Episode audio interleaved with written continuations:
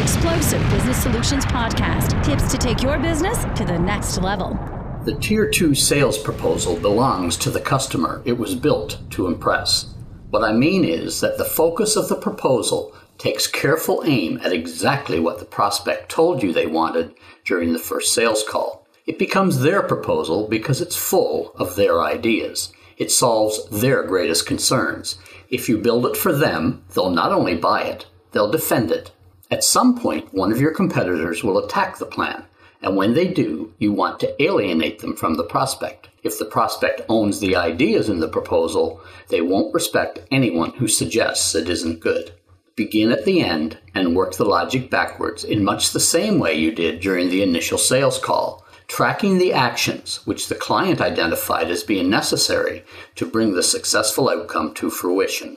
Then build your product and ideas around and into each step along the way to the solution. Your first page or your first slide always paints a vivid picture of the successful result. It needs to recreate how the result will look, sound, and most importantly, feel.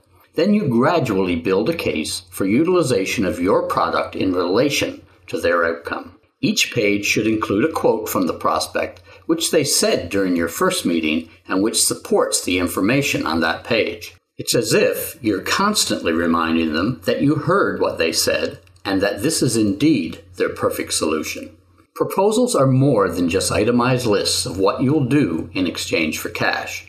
They are powerful persuasion tools, especially in the hands of a dynamic presenter. You'll want to show the benefits of your particular product. Highlight how what you do will benefit their business. Remember to relate everything to a need they've already expressed during your first encounter. Focus on the obstacles they've already agreed stand between them and success. Now, for each obstacle, you show how your product will clear a path and quickly transport them to the promised land. At this point, you'll need to show proof of your claims. This could take the form of testimonials, empirical evidence, or statistics. You'll want to include an extra mile page which outlines what you'll do to go above and beyond to ensure their success.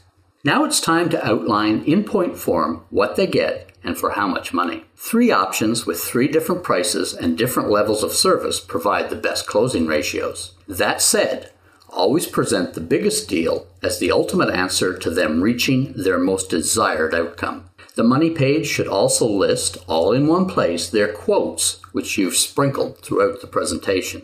Next time, I'll discuss razzmatazz. Yes, I mean presentation skills.